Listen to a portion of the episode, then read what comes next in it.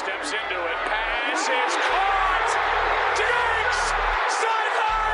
Sideline! Touchdown! Unbelievable! Vikings win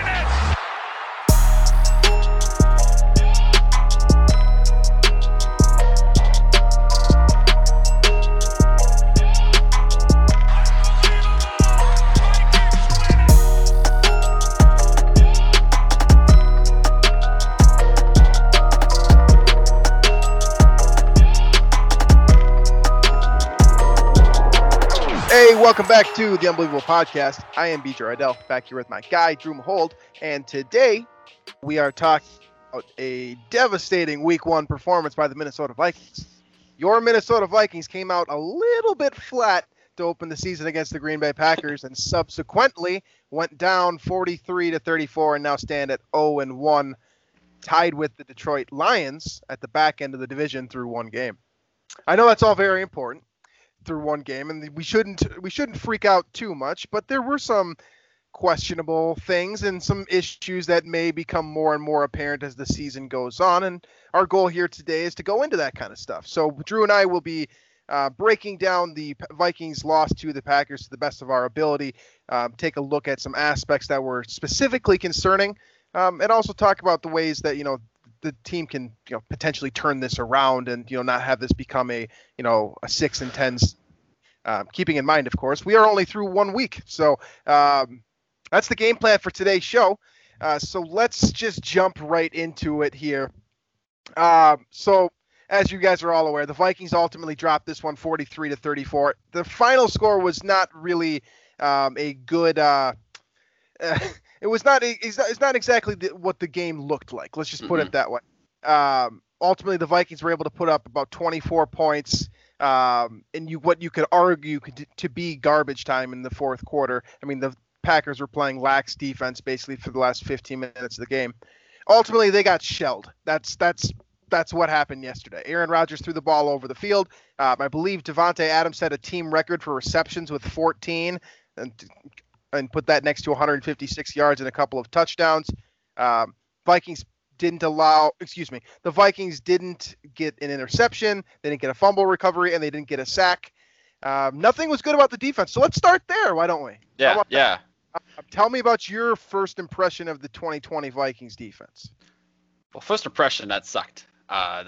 There's no way around that. And I remember the quote from Mike Zimmer sometime in the the training camp, I believe, something along the lines of, like he said, I've never had a bad defense, and so I don't expect that to change, something like that. And, you know, put that on the Old Takes Exposed Twitter account, right? Because so far that's not looking too great.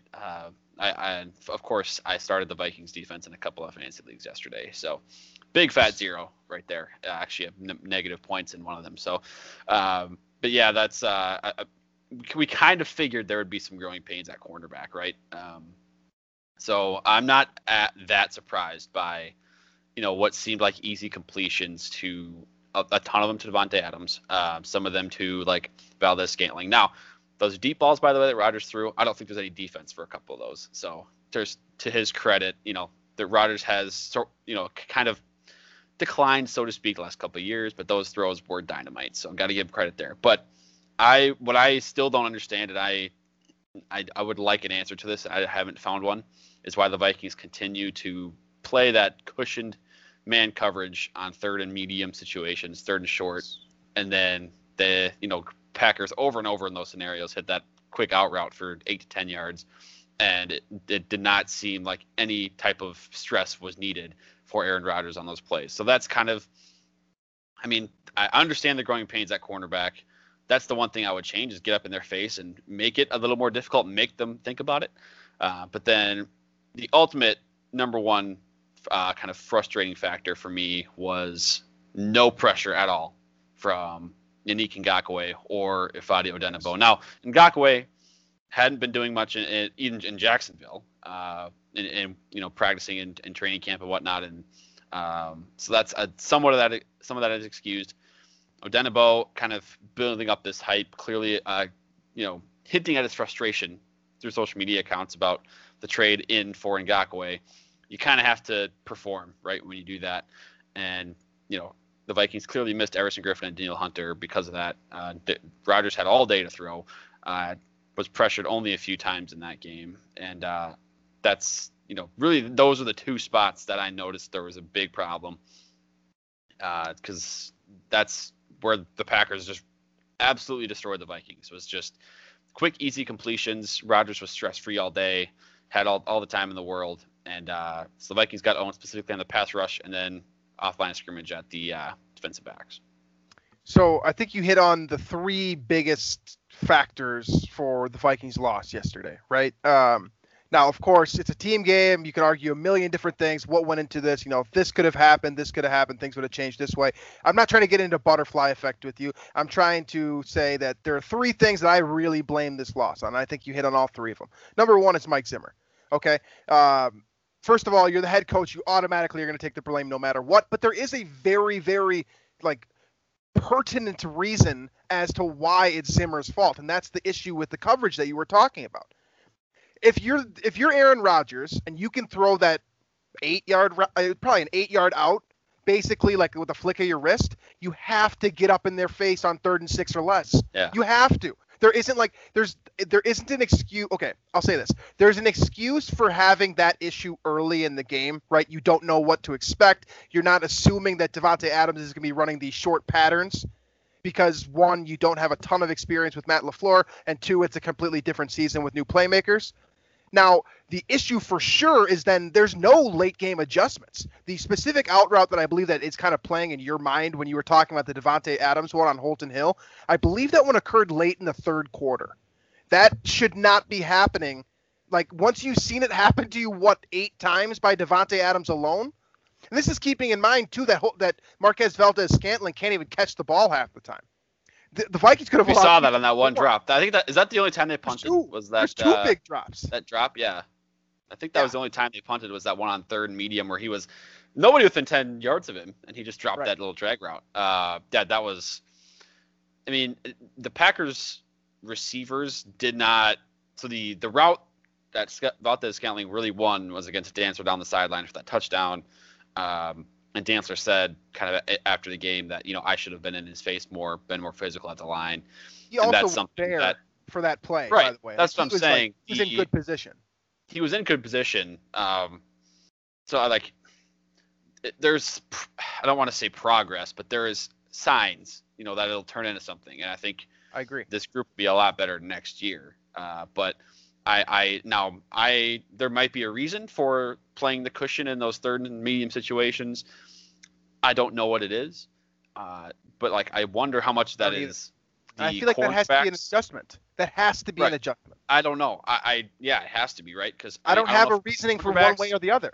Like, do the cornerbacks play off because that's what they're told to do, or is that their own decision to play off? Like, I don't know what that is. And maybe Zimmer is telling them. Or the co defense coordinators Adam Zimmer and Andre Patterson or whoever is in charge of the call ultimately is maybe they're saying get up on line scrimmage and they're just not. I don't know. We don't know that, but something has to give because how many times can you get beat on that for a first down over and over in the game and just keep letting it happen? I am.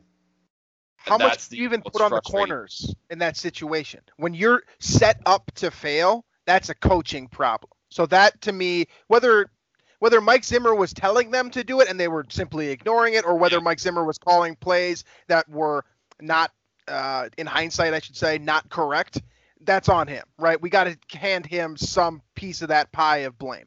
The other two pieces are, like you said, the coverage, obviously. I mean, every single person in Minnesota knows the Vikings have a coverage issue at this point. But the real thing that was like very concerning was what you brought up with Ngakoue. He got zero pressure. Like, I'm talking nothing. And there was a couple of times where he was getting bullied. Like, the one snapper Rodgers had literally all day. I think he took 7 or 8 seconds, and it was against Bakhtiari, but Bakhtiari handled him easily. I think there was a 4-man rush, and you know how it was a. You know, across the board, there's, I think, an extra offensive lineman there to maybe help out with someone that does get, you know, past the initial blocker, right? But Bakhtiari held Ngakoue there for 8 seconds on an island. And that's the type of thing. Now, Bakhtiari is an elite left tackle. Right. But you trade a guy or trade for a guy and sign him for $12 million, you're going to expect him after 8 seconds of time there to get to the quarterback to make a move there and get after him. So how much within Ngakoue? So obviously I'm going to shit on him today because he was terrible, right? But how much is warranted, right? The guy that he's been in the organization for 2 weeks. We don't know the situation. So I don't know how long it takes to get acclimated to a new defense. I have no idea, and I will never know. I don't know how long or how much of camp, preseason workout he was doing in Jacksonville prior, expecting that he was going to be. So is it ultimately zero? So then that's another part of this too, is how much football shape is he in? How ready for game is he? How much, how much time has he spent in pads hitting people? Like, that's the thing. And maybe we shouldn't have expected him to even play. Like, maybe he should have just sat out and done the Sam Bradford in 2016 and come in strong week two. So, but Odenigbo, I'm very disappointed in. I will say that. There's a difference in snaps there, too, just for what it's worth. I'm looking at the Pro Football Focus figures just because I know that, just for a reference standpoint, everyone loves kind of like that hard number. So Odenigbo's overall defensive grade was 45.2. Ngakwe's was 42.5. To put that in perspective for those of you who are not super familiar with PFF, that's very bad. That's substandard by a wide margin, right? And to give you they have sort of a scale, right? Like, what is good? I think 90 plus is elite, like 80 is above average or a solid or something.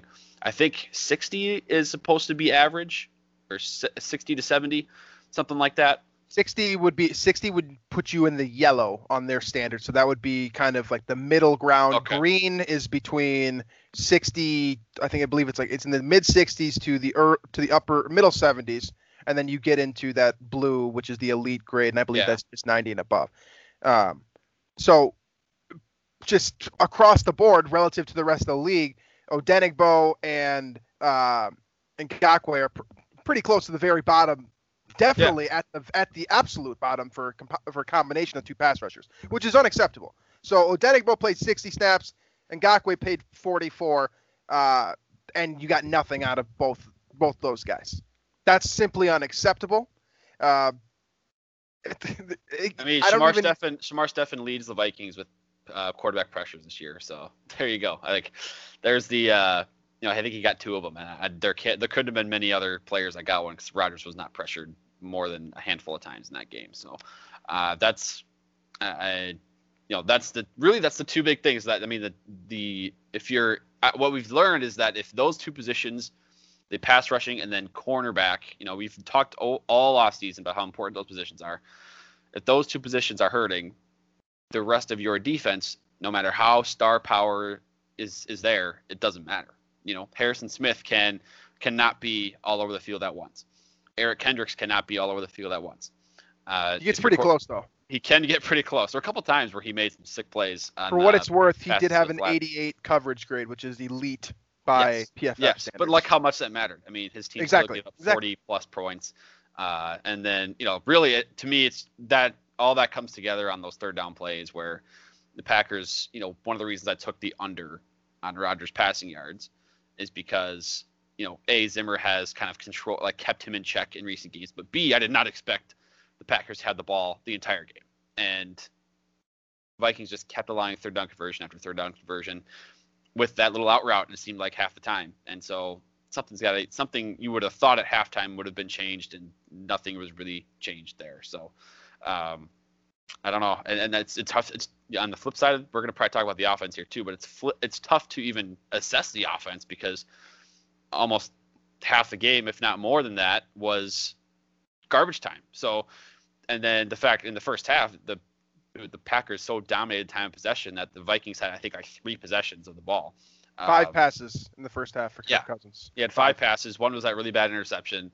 And then you had the safety that, by the way, it was a great, great play by Jaire Alexander. From the sounds of it, he kind of improvised on that and saw that he got a cue that it was either long developing play action, or it was going to be a run. So he just bolted for the ball. So that was, great play by him. And that, as a Viking, with the Vikings, you can't really do anything about that. But anyway, I don't even want to obsess the Vikings offense, because I think the defense and how poor it was, especially on third down, really was the difference in this game. And I don't think that, I mean, I don't want to assess garbage time, and that's what the second half turned into. You're right. The other piece with this defense, by the way, is the tackling, and that's kind of the one element here where I'm not concerned as a result, right? Because tackling was going to be a problem in week one for pretty much everyone. It was a problem for, if you watched the NFL yesterday, a lot of gross football, right? Yeah, I will add that. I think I saw somebody say this yesterday too, but 2011, during the lockout year, the first few weeks of the year, terrible defense as well. So it's one of those where in a shortened offseason or whatever the case may be, tackling defense seems to be hurt more than offense. Okay, so this is also kind of worth pointing out, I suppose. The five worst tacklers for the Vikings yesterday: Cameron Dantzler, a rookie, at 37.9. Eddie Yarborough, I believe he's a second-year player, but very limited playing time, at 26.5. Holton Hill at 41.7. Jalen Holmes at 26.1. Both those guys being second-year players and first-year big-time play, in terms of playing snaps. And then Eric Wilson randomly just decided not to show up and not tackle for the first time in his entire career with a grade of 31.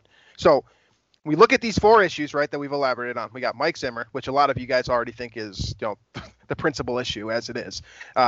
You've got the coverage, which is pretty obvious. I think we are all expecting some growing pains. We didn't necessarily expect it to look like 4 touchdowns and 364 passing yards, but I think a lot of us expected that was not going to be good. Then you got the pass rush, which is going to be missing Danielle Hunter for at least 2 more weeks. Like, this isn't good. There's no immediate improvement coming here. These 2 guys that are playing right now, they both need to get better. And then you got the tackling issue. So from ranking those 4 things that made this essentially those 4 issues right there kind of created the time of possession disparity, right? And the inability for the Vikings offense to sustain drives only added to that, right? Right. But I mean, it was one 3-and-out the Vikings had, really, right? There was the 1 3-and-out, and then they got that stop on the goal line, which credit to the Vikings defense, but then things kind of turned out safety and handed the ball back. Right. The safety at that bad field position with the great play by Alexander really turned things around, plus the interception. So it kind of, that second quarter really sort of, things moved quickly for the Vikings. And but moving forward, that pass rush, I think, is going to be the big thing, right? Because I would agree. Last year, I think this defense somewhat got accustomed to playing without that shutdown cornerback, caliber play from the cornerbacks, right? And you overcame that with a good pass rush. Griffen and Hunter were probably the most efficient duo pass rushing in the league last year. The Smiths and Green Bay would have something to say about that, and a couple other duos as well. But Hunter and Griffen were awesome. And the Vikings will not have Griffen all year, will not have Hunter for at least 3 games. You have to make up for that somehow. And I don't know if I think Arif Hassan pointed out that the Vikings in neutral situations, right, when it's like not garbage time, the Vikings did blitz more to maybe try and make up for that. But they got to figure something out, because Odenigbo didn't get home at all. And Ngakoue didn't get home at all. These guys, there was hardly any pressure on Aaron Rodgers, and that's just a bad recipe against that quarterback. So I don't know what the plan is in the future. I don't expect anything to get much better with cornerback position just because of lack of depth, the youth. It reminds me last year of the Cowboys game. Vikings somehow got away with a win there due to some terrible game management by Jason Garrett at the end there. But, the Vikings did not play like good quarterbacks last year. And that maybe has, affected our perception of this defense. You played David Blau and Chase Daniel and Matt Moore, who, by the way, those last 2 they actually lost to. You play against some of these quarterbacks that can maybe change your perception of the team. And so maybe, this slate for the Vikings this year, there's a lot of good quarterbacks on that schedule, Aaron Rodgers being one of them. So I am not optimistic. I kind of figured something like this was possible. I didn't expect 43 points to be scored, clearly. But this is not promising for sure. 522 total yards, by the way. That by, I believe, don't quote me on this because I have not fact-checked it, but I believe that's the most allowed in Zimmer era. So. It is second most because the other one is Rams 2018. The Jared Goff game. So and that's the other way to kind of spin this positively is when Mike Zimmer gets freaking owned like that, it doesn't happen twice in a row. So that's a good point. That's one way to spin it, right? So I think the other game is that Rams game, and they bounce back against the Eagles the next week. The other one I thought of was Seattle 2015. The next week they went to Arizona on Thursday night and almost got a win when they had almost all their guys hurt. So that's my weird memory coming into play here. So, all right. So I think we can all agree that this one's on the Vikings defense. But, of course, this is a team game, and the Vikings offense did contribute to the mostly mediocre play up until what you want to consider to be garbage time. Obviously, that's a little bit subjective. I know that there's objective figures to determine a neutral field, but it certainly felt like garbage time, 5-10 minutes into the third quarter, and that's really when the Vikings offense turned it on. So keeping in mind what you said before, that we're kind of evaluating garbage time here, you don't get a truly good perspective of where the Vikings offense stands. For example, Kirk Cousins is rated as the number 6 quarterback right now in the NFL, according to PFF. And again, take PFF grades for what you want, but they're a pretty good baseline. And Kirk Cousins did not play the football of the number 6 NFL quarterback yesterday, straight up. So small sample size, a lot of contributing factors here, but there are some things to like, right? Like Adam Thielen being healthy for an entire football game. What he caught 8 passes, I believe, for 111 yards. It was a lot. It was, yeah. He was beating their best guys. I mean, he was running excellent routes. He was on the inside and the outside. He was doing all the things that we got excited about. You know, when they traded Diggs, we all said Adam Thielen needs to do this, this, this, and that, and then we can make up for it with another, a rookie wide receiver like Justin Jefferson or Olabisi Johnson. Adam Thielen did that yesterday.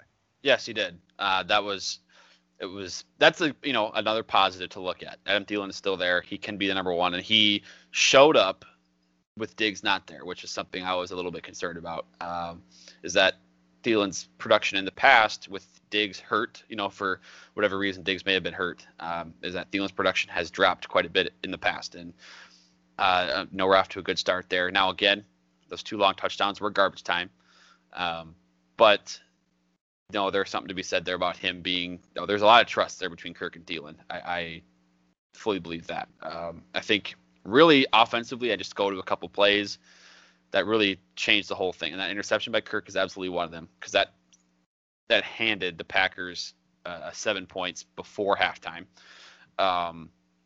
You had of course the safety where Jaire kind of guessed that. That's just a great play by Jaire. I don't know. Maybe you can argue at the play call doing a long developing play action play inside your own 5. That's questionable. But also don't anticipate the cornerback just completely breaking off his assignment to go after the quarterback there. So, and then so you got those 2 plays, and I'm trying to think. I just had a third one in mind and I already forgot it. So I don't know what it was right now. But I'm going to add this to Kirk Cousins, a scrambler.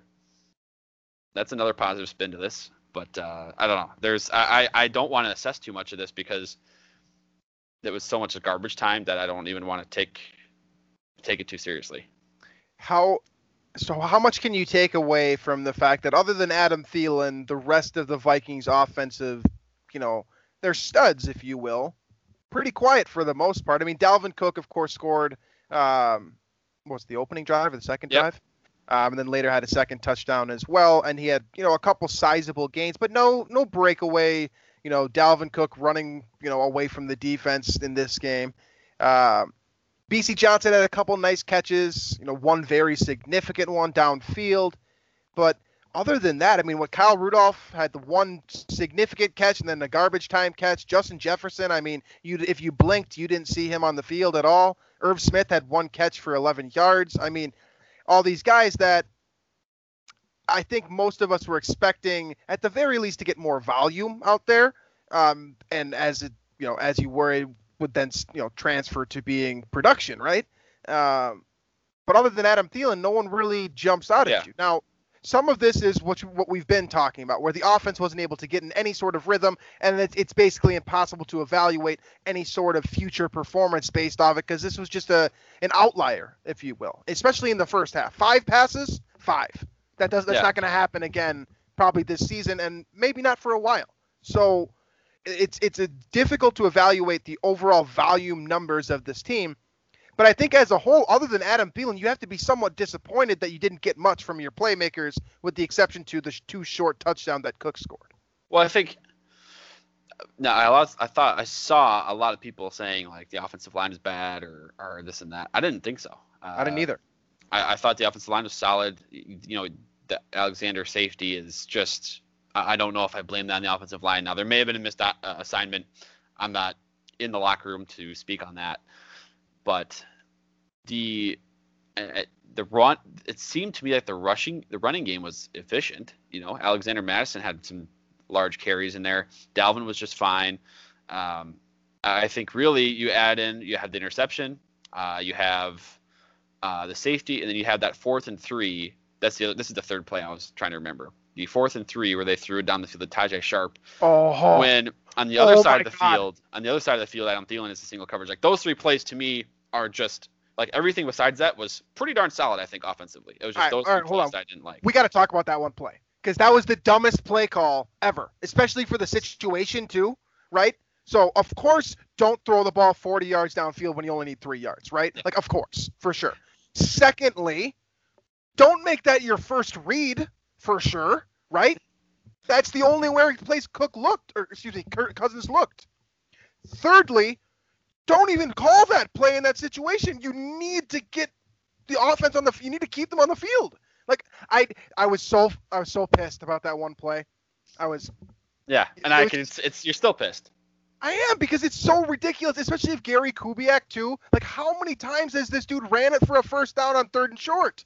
Like, I would have had less of a problem with that than throwing it 40 yards downfield I think there was safety. The safety had gone over to the other side of the field. So you're throwing single coverage to a guy who's barely 6 feet, probably smaller than that. Yeah, the thing about that is Tajae had played like virtually almost no snaps in that game. And so you throw him out there. It was reminiscent of Aldrick Robinson before he became a factor in the Vikings offense that 2018, right? You just throw him down the field and throw him deep, but it's not like Tajae Sharpe is some deep route specialist. And so I don't know, that was concerning. I didn't love that. And like you said, I would have preferred a little draw play for Dalvin or something like that on 4th and 3, because it seems like that's more likely to be picked up than Tajae Sharpe 40 yards down the field trying to make a catch. Or just slants. Run 4 wide receivers and, you know, a couple curls and a couple slants. Someone's probably going to be open against. I mean, their secondary is not any good either. I don't get it. Okay, we'll get off of that one. I want to go back to the offensive line, because I do think what you said before about the offensive line taking a lot of heat when they weren't as bad as I think the general public like to use them as scapegoat, and most of the time it's deserved. But I think Riley Reiff didn't allow pressure. I think O'Neill allowed 1 sack early on, and then was pretty solid. Yep. I think Bradbury was a lot better than most of the games last season. I think Elflein was really the guy that the one poor performer. If I remember looking at, like, trying to remember some of the pressures that were allowed, I think Elflein was kind of the culprit for most of them. But other than that, I think the rest of the unit was pretty solid. So you've got, according to PFF, right? So take it for whatever you will. Brian O'Neill is in the good range. You've got Garrett Bradbury, Riley Reiff, and Pat Elflein in the average range to, like, very close to the subpar range. And then you've got Dakota Dozier at completely unacceptable range, but his pass blocking is good. Now, what's interesting here, and I think this confirms what I thought I was seeing on TV, it was not the offensive line. It was the guy assigned to pick up that extra rusher coming off the edge, right? So we talked about in the pregame show that they're going to run a 3-4, right? The front five is in charge of not just those three guys up front, but also a pass rusher that's going to come off the edge. It's probably going to be Zadarius Smith or Preston Smith. It was Zadarius Smith more often than not yesterday. And the guy who was in charge of picking him up sucked every single time yesterday, okay? Alexander Mattison, 26.9 pass blocking grade, right? That's really not good. Kyle Rudolph, 29. Dalvin Cook, 31. Those are your three primary guys who are picking up blitzers, or in a 3-4 scheme, not even necessarily a blitzer, just a guy that's got his hand in the dirt that you weren't expecting to be there when he came to the line of scrimmage.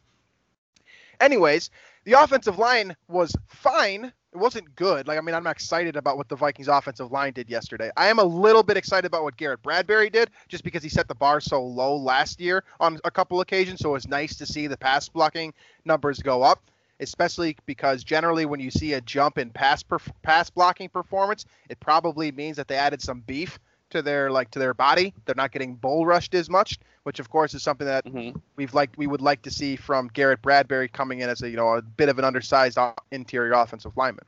So the offensive line was but it was the guys that were in charge of backing up the offensive line that really were the problem. And that's on, I know we didn't give Dalvin Cook $63 million. Well, I know the Vikings didn't give Dalvin Cook $63 million to pass block. But if you're going to get paid that big money, you're expected to be all-purpose, right? He was not all-purpose yesterday. And, am I wrong to criticize Dalvin Cook for doing anything other than, running the football? Because during the Adrian Peterson era, we seemed to turn a blind eye to his inability to catch the ball and his inability to pass the block. Now I do that with Dalvin Cook too. I'm not going to do that. Right. I think. I was too young to even in Peterson's prime, right? The 2000s, early 2010s, in his prime, I didn't even understand the game enough to be well, that was a bad pass blocking rep, right? Right. But then as I got into Peterson's last couple of years in Minnesota, 2015 specifically, that was when he won the rushing title, and you saw. He got all those carries because Norv Turner force-fed him, right? But it was awful watching him try and block, and which is why he had to be pulled out of the game on third down so often, and why he, throughout his career, if you think about it and you watch past games, it happened all the time. He was pulled out of the game on third down because he couldn't catch the ball reliably, and he couldn't block. I don't know. Now, Dalvin is a receiver, far and away a better receiver than Adrian Peterson ever was. The pass protection thing is yet to be seen, and there are few running backs that are actually good at all three of those things, receiving, pass blocking, and then, of course, carrying the football. There are a lot of you see those third down specialists, so to speak, running backs that come in because they're good at those two things, receiving and blocking, but maybe don't have that in between the tackles running ability. I hope Dalvin can at least be serviceable as pass blocker. I think for what it's worth, this has never been something that I've pointed to before and been like, this guy sucks at pass blocking. It was just yesterday. It wasn't particular. Well, and I think it's fair to do when you offer the extension. You bring up a good point there about the extension. This isn't something that's a huge deal for a guy that may or may not be on the team in the next year, and someone that's being paid. I don't know what his salary was this year prior to the extension, But now you've committed all these dollars to this guy. You better hope he's serviceable and multifaceted and able to do different things. So, and Dalvin Cook is still a superstar player. He's a top 5 runner of the football. Great receiver as well. The pass blocking is to be seen yet. It's not off to an awesome start in his career, I would say. But in terms of other running backs comparing him, he's up there and deserves the payday. It's just you don't want that to be something that you have to rely on as his pass blocking ever, which is, that's where we're at with this is the ultimate problem with paying running backs. We've gotten into this discussion now, and I didn't really want to do that today, but the ultimate discussion with paying running backs is they can be replaced so easily. And so I didn't love the extension there, but anyway, we're off track here. The Vikings defense ultimately to me is the reason to blame, or is the culprit of this loss, because of the third down conversions over and over and over and over being allowed throughout the game. I'm not ready to push the Dalvin Cook sucks at pass protection narrative just yet, but I do want to keep a mindful eye on that moving forward, just because that was a disaster yesterday. It wasn't just, I guess it wasn't just him either. Madison was trash too, but anyways, something to keep an eye on, something that you may not have heard on show, right? Kirk, when he was when the game was still in the balance, the protection and the run blocking too. Run blocking was solid, right? Throughout in those games or in those moments. And I think Kirk had plenty of time when the game was still in the balance. I just think, you know, you have probably 4 or 5 drives to work with here before the game's out of hand, because the defense just didn't stop anything yesterday. And that was, and then you had, of course, the absolute worst time to go 3 and out. And then the really bad interception. That was pretty much, to me, the only flaw in Kirk's game yesterday, with the exception, depending on the decision making on that 4th and 3, if you want to blame that on him, or maybe that was the hot read. I don't know what the call is, but, you know, other than that, Kirk threw accurate balls. He led that solid first drive for a touchdown. It's just, you know, some things unraveled quickly for the Vikings. I think it was sort of spearheaded and sparked by the defense just not getting any stops. Right. I was just going to say, you know, we typically start these shows by evaluating the quarterback for the Vikings. And honestly, like, the evaluation that you just gave right there is pretty much is what it is right now, because it's hard to, you know, as you said multiple times, it's hard to evaluate this performance in any other context other than the one we saw it in. And realistically, I don't foresee that context ever, you know, at least this season, I don't foresee it happening again. I don't think the Vikings are going to have a time management issue consistently throughout the season. That's not a major takeaway for me in terms of being concerned. One thing that I will say, and I thought this was an interesting point, in our Climbing the Pocket like group chat or whatever, Eric Eager, who works at PFF, said that his opinion was that the Vikings offense wasn't bad yesterday. It's just the organization of how the game kind of transpired was the real issue, right? Like, the Vikings 3 and outs came at the wrong time, and they weren't holding on to the ball at the right time. But if they had, like, if you reorganize their drives, it might look a lot better, right? Which is something, you know, something to keep in mind. I thought it was kind of a good point. That, I mean, here's the thing: we could talk about the offense however we want. Like, this offense has a ceiling, right? And I think, you know, you're not going to get 50 points in a game, scoring on every drive. That's just not happening, in my opinion. And so, you're going to have to get enough stops in your defense, and the Vikings just weren't going to get them yesterday. So we can talk about the offense, but I just don't think it would have mattered if the Vikings had, you know, those couple of drives, maybe that, let's say Kirk doesn't throw that interception. Let's say, you know, they convert that 4th and 3 and score. I don't know if the Vikings defense would have stopped the Packers anyway. You know, I think Packers just maintain that lead and they keep scoring, because I don't see a stop happening in any universe at that point. I think there's many people listening to this show that would disagree with you on that, and I'm not going to either. All right, so with all that said, we've kind of given an overview of both sides. I think we've made it clear that the two of us are at least putting this one on the defense, and multiple different aspects of the defense, which doesn't bode well moving forward. But, you know, again, it's just week 1. No reason to panic just yet. It's not a good loss. Honestly, it's a very bad loss in the grand scheme of things, but we can still... It's the Packers. It's the Packers. It's an NFC North rival. That matters a lot. And it's not like, you know, these next 3 games are all against AFC South opponents. Those losses will matter much less. I'm not saying they'll lose all 3, but I'm saying if they do, they will matter much less than this one. This one matters a lot. This is the, you know, so many people talked about last season, the missed opportunity about getting a first round bye and all this stuff because of the division games. And you come out right away this season and do that. It's not great. Packers have owned Minnesota in the last three games, owned them. Yeah, it's not looking good in that regard. But all right, so let's wrap this thing up. Then give me your 3 major takeaways here from this game. Things that you're worried about carrying over. Things that you saw that, you know, might give some indication as to what we may see in the future here, or just, you know, something that, you know, caught your eye, caught your attention, and you think is worthy of going over here. I'll keep these short and sweet. Number 1, pass rush has to get there. Very much missing Danielle Hunter and Everson Griffen, and Ngakoue and Ifeadi Odenigbo and whoever else steps in there, defensive end has to be more efficient.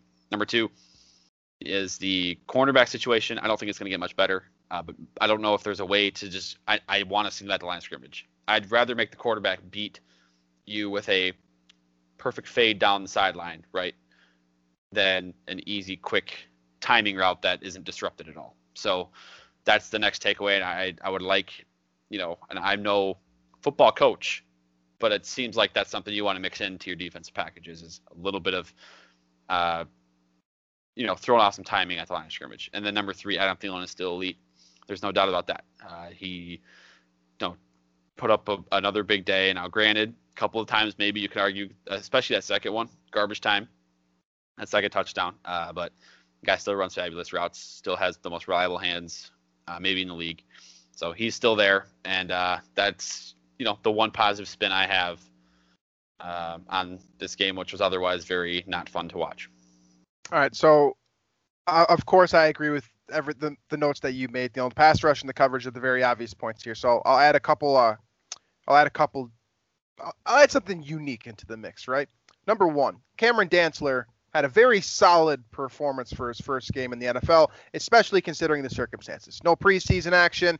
Basically, I believe he was actually the starter. He wasn't listed as the starter, but he was the first. He was out there on the first. Yeah, I think so. So he was thrown into the fire, and his coverage was not perfect. Obviously, a lot of us will remember him getting, quote, burned by Valdez-Scantling on that, pass down the seam.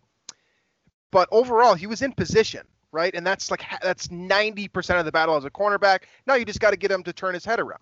And hopefully it doesn't take 5 years like it took Trey Waynes, right? So good first impression for me from Cameron Dantzler. On the flip side to that, not a whole lot of Jeff Gladney, right? 9 snaps. He didn't play. Yeah, he didn't play, which was weird. That was weird. Right. I don't know if there's – you'd think in a game like that where the corners are getting toasted, maybe throw him out there. Maybe try it, yeah. How much worse could it really get? Other things here, Aaron Rodgers, really good at football still, by the way. Yeah. I think I'm part of this problem, but a lot of us have talked about the slow winding decrease of Aaron Rodgers' talent. Well, it's still there, and the throw to Adams on the right side of the end zone there. I think it was the near side of the top. That was I haven't seen much zip on that's probably a 30 or 35 yard pass in the air.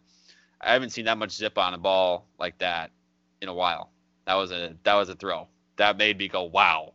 And hey, you can have that touchdown if you can throw that ball. Like, that's fine. There's no defense for that. Yeah. It was right on the sideline too. I mean, of course everyone's just screaming, there's no way. And it's, obviously there is no way except if it's Aaron Rodgers. Yeah. And then part three here, we dragged on, Dalvin Cook a little bit for signing the big contract extension and, not being a superstar in every aspect of his game. How about Anthony Harris? Vikings just paid him a lot of money. He got roasted yesterday. Roasted. It wasn't just the cornerbacks. It was Anthony Harris too. And the tackling for him too, unacceptable, right? You just asked, this is a guy who just got franchise tagged. He's asking for a huge contract. We all agree that he deserves it based off of what we saw last year. He can't start this year like that. It's the same argument for Dak Prescott, right? You're going to take the franchise tag. You're going to gamble on yourself. Well, you better play damn well. Otherwise, that contract extension, it might not come. So Anthony Harris, not good enough. And, again, we could say that for just about every guy on defense not named Harrison Smith and Eric Kendricks. Anthony Barr wasn't good enough for his contract. Shamar Stephen might be the best game that I've ever seen him play. But I don't think he's particularly good. Mike Hughes, first-round pick, not good enough. Jaleel Johnson, definitely not good enough. Again, that should be the title of this episode, not good enough, because that's what the Vikings defense was yesterday. And that's my final takeaway. So we'll wrap the show up on that. My optimism has not been completely deflated, but there are some things here where if we get to week two and we see the same issues with pass rush and coverage. Here's the thing. This is gonna be a long Vikings get Phillip Rivers week two. All right. That's a get right game. If you can't figure some out against Phillip Rivers after what happened, especially what happened week 15 last year. You don't figure that out, then I'll be concerned. Because you know who's coming the next 2 weeks? You got the Titans, who are in the AFC Championship game last year, and I have very high expectations for. And then you have probably a top five quarterback in the NFL in Deshaun Watson the following week. So, that could be, if you don't win next week, 0-4 looks very realistic to me. All right. I hope you didn't just speak that into existence, but I have nothing to say. I live with a Packers fan right now, and I just walked home and I was like, I got nothing to say. It wasn't good enough. I don't know. So hopefully next week we'll be having, it'll be a different discussion, more spirited in a different way, if you will. But until then, make sure to check out the rest of the Climb in the Pocket Network. Check out Daily Norseman, of course. They're always have a ton of great content. And we'll be back Thursday. Oh, that's right. Game. That's right. That's a good point. Yeah. I believe I did mention this before, but we are to 2 episodes a week now. If you're listening to this on Tuesday, great. Then you know that we're dropping on Tuesday, but Thursday is the other day. So you can expect our Colts preview of Phillip Rivers, who Drew just brought up a couple moments ago, and the rest of the Colts team. Lost to the Jaguars. God, they did lose to the Jaguars. All right, folks. Thanks for listening. We will catch you next week or later on this week. Why am I still talking? I'm going to stop.